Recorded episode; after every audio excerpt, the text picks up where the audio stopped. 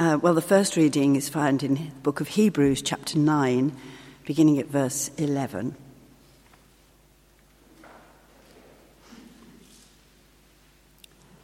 When Christ came as high priest of the good things that are already here, he went through the greater and more perfect tabernacle that is not man made, that is to say, not part of his creation. He did not enter by means of the blood of goats and calves, but he entered the most holy place once for all by his own blood, having obtained eternal redemption. The blood of goats and bulls and the ashes of a heifer sprinkled on those who are ceremonial unclean sanctify them so that they are outwardly clean. How much more, then, will the blood of Christ, who through the eternal Spirit offered himself unblemished to God, cleanse our consciences from acts that lead to death, so that we may serve the living God? The Holy Gospel is found in the book of Mark, chapter 12, and beginning at verse 28. Glory to you, Lord. One of the teachers of the law came and heard them debating. Noticing that Jesus had given them a good answer, he asked him, Of all the commandments, which is the most important? The most important one, answered Jesus, is this. Hear, O Israel, the Lord our God, the Lord is one. Love the Lord your God with all your heart, and with all your soul, and with all your mind, and with all your strength. The second is this love your neighbor as yourself. There is no commandment greater than these. Well said, teacher, the man replied. You are right in saying that God is one and there is no other but Him to love Him with all your heart, with all your understanding, and with all your strength, and to love your neighbor as yourself is more important than all burnt offerings and sacrifices. When Jesus saw that he had answered wisely, he said to him, You are not far from the kingdom of God. And from then on, no one dared ask him any more questions. This is the gospel of Christ. Praise, Praise you,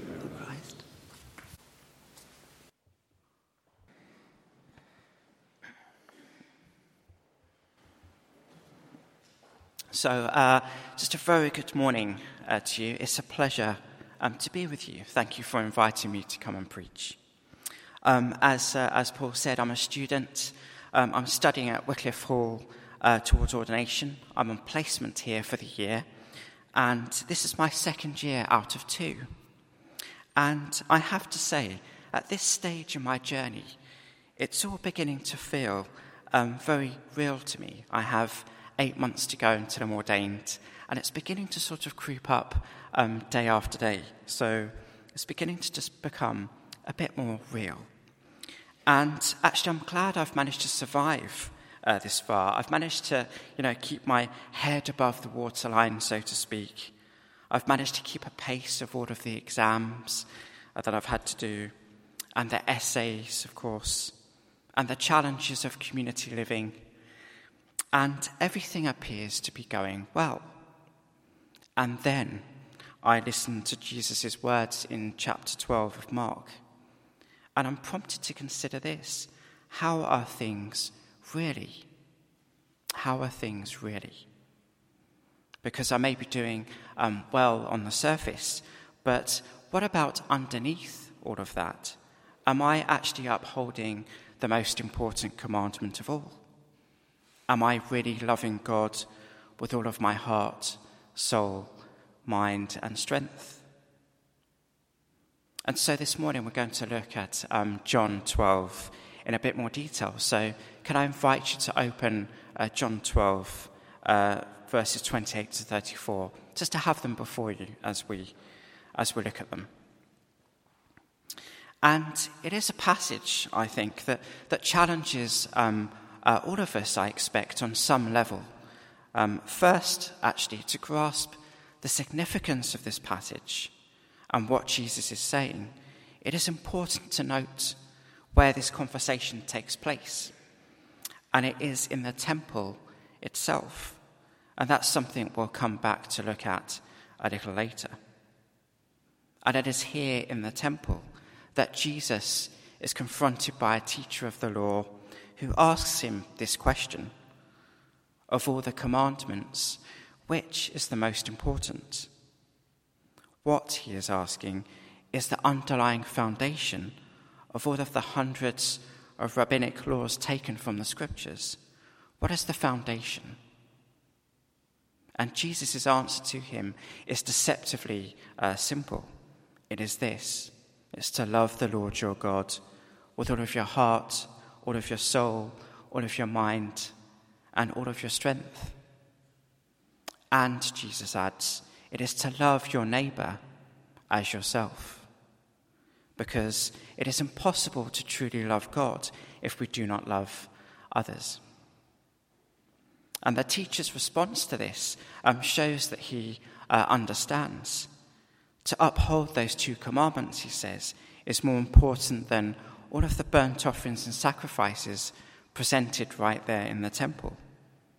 The teacher understands that worshipping God has never been about ritual or sacrifice, but about love love for God and love for one's neighbour. Therefore, do these two things, Jesus says, and you are upholding the law. Now, as we uh, noted earlier, there is significance in the fact that this conversation uh, takes place in the temple.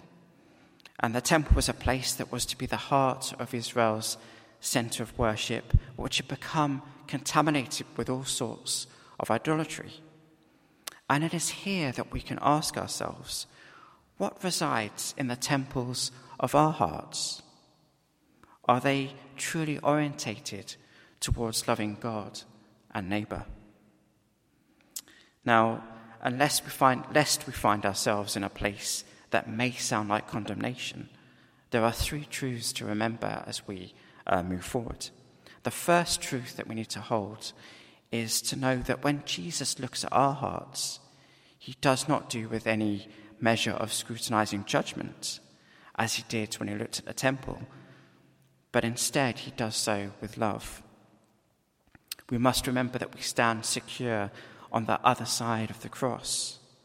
And instead, Jesus examines our hearts with a desire to draw attention to those things which hinder us from loving God, those things which hinder us from receiving His love. And idolatry can rob us of this receiving and giving. And idolatry can be subtle too.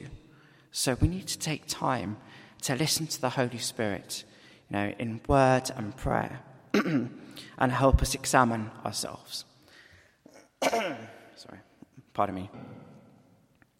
And uh, for me, when I examine myself, I find that there's idolatry in um, good essay grades. That's something that I'm partial to. um, there's idolatry in the acclamation of my peers. That's very enticing as well.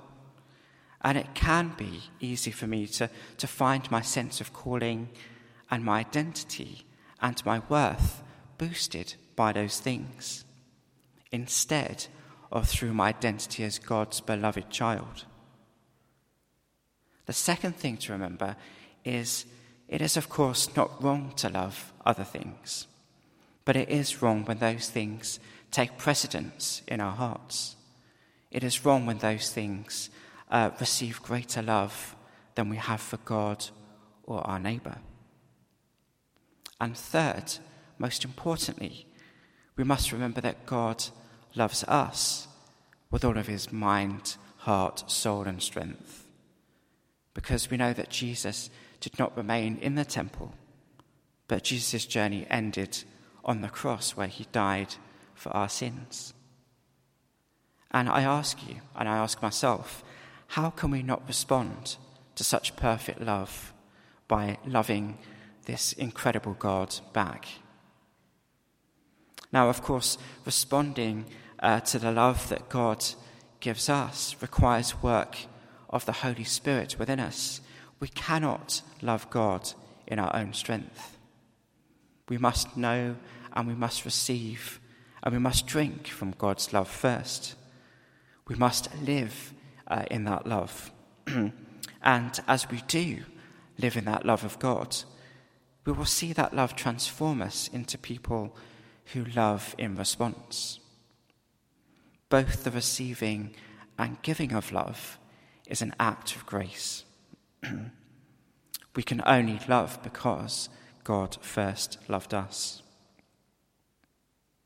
And so, with no assurance of condemn, sorry, with the assurance of no condemnation, but instead an assurance of God's love for us, and with the knowledge that only in receiving God's love can we love back, we can now ask ourselves, how can we love God with all of our heart? How can we anchor our feelings, emotions, desires, and passions on our love for God? Where might we be giving away love which is due to God to idols instead? How can we love God with all of our soul? You know, keeping check of our conduct and our motivations, making sure that they are orientated towards a love for God and our neighbour. How can we love God with all of our mind, ensuring our judgments and our intelligence honour God and others about us? How can we make sure that we give ourselves time to um, engage with, the script, with scriptures and with the things of God and with prayer um, every single day? How can we make sure that when we come to worship, we don't pray um, just with our lips, but with our minds? And finally, how can we love God with all of our strength? How can we use what we have been given um, from God to the service and the advancement of God's kingdom? How can we use our possessions, our time, our bodies, and our gifts? So I want to finish by just encouraging uh, you and encouraging myself to just reflect on these uh, things as we enter into this week. And as we um, probe our hearts in prayer, as we ask these questions of ourselves, may we do so knowing that in Jesus Christ we are forever um, secure in the love of God. And this God loves us with a true and a perfect love. Amen.